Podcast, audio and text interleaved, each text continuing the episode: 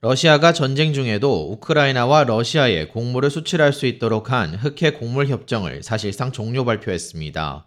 이 협정은 높은 식량 가격으로 인해 많은 사람들이 빈곤과 기아에 빠질 수 있음에도 불구하고 이를 구제할 수 있는 방안으로 전시에 체결된 보기 드문 협정이었습니다. 지난해 7월 유엔과 퀴르티아의 중재로 이루어지게 된 흑해에서의 곡물 수출의 안전을 보장하는 흑해 곡물 협정은 우크라이나산 곡물을 안전하게 수출해 세계 식량 위기를 완화하는 것을 목표로 많은 나라들의 식량 안보에 절대적으로 중요한 역할을 해왔으나 이번 러시아의 중단 통보 결정으로 인해 17일부로 흑해 곡물 협정은 효력을 잃게 되었습니다.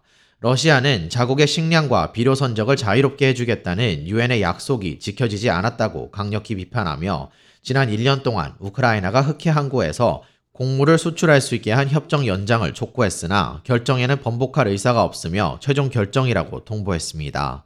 이로 인해 북서부 지역의 흑해는 다시 해운 활동에 있어서는 일시적으로 위험 지역으로 지정된다는 것을 의미한다고 국방부는 말했습니다. 안토니오 구테르 유엔 사무총장은 17일 뉴욕 유엔 본부에서 기자회견을 열고 러시아의 흑해 곡물 협정 이행 종료 결정에 대해 매우 유감스럽다고 발표했습니다. 유엔 대변인에 따르면 11일 구테르 사무총장은 블라디미르 푸틴 러시아 대통령에게 서한을 보내 협정 연장을 위한 중재안을 제시했으며 이번 푸틴 대통령의 결정에 구테르 사무총장은 내 제안이 무시된 것도 매우 실망스럽다고 강조했습니다. 구테르 유엔 사무총장은 흑해 곡물 협정을 통해 우크라이나 항구에서 3,200만 미터 톤이 넘는 식품 상품을 운반할 수 있게 했으며 세계 식량 계획 WFP를 통해 인도주의적 활동을 지원하기 위해 72만 5천 톤 이상의 적재를 아프가니스탄, 아프리카, 예멘을 포함하여 세계에서 가장 큰 피해를 입은 일부 지역에서 기아를 겪고 있는 나라를 구제하는 데 사용되어 왔다고 밝혔습니다.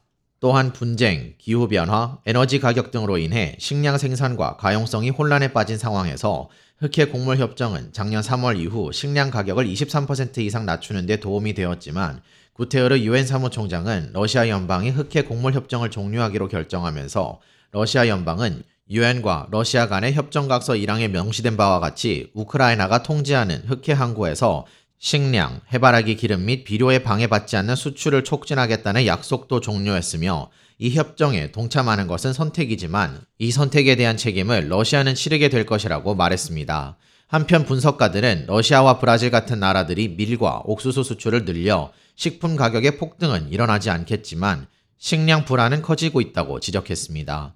유엔 식량 농업기구 FAO는 45개국이 외부 식량 지원을 필요로 하고 있으며 현지 식량 가격이 높은 곳에서는 걱정스러운 수준의 기아가 발생하고 있습니다. K-Radio 김재영입니다.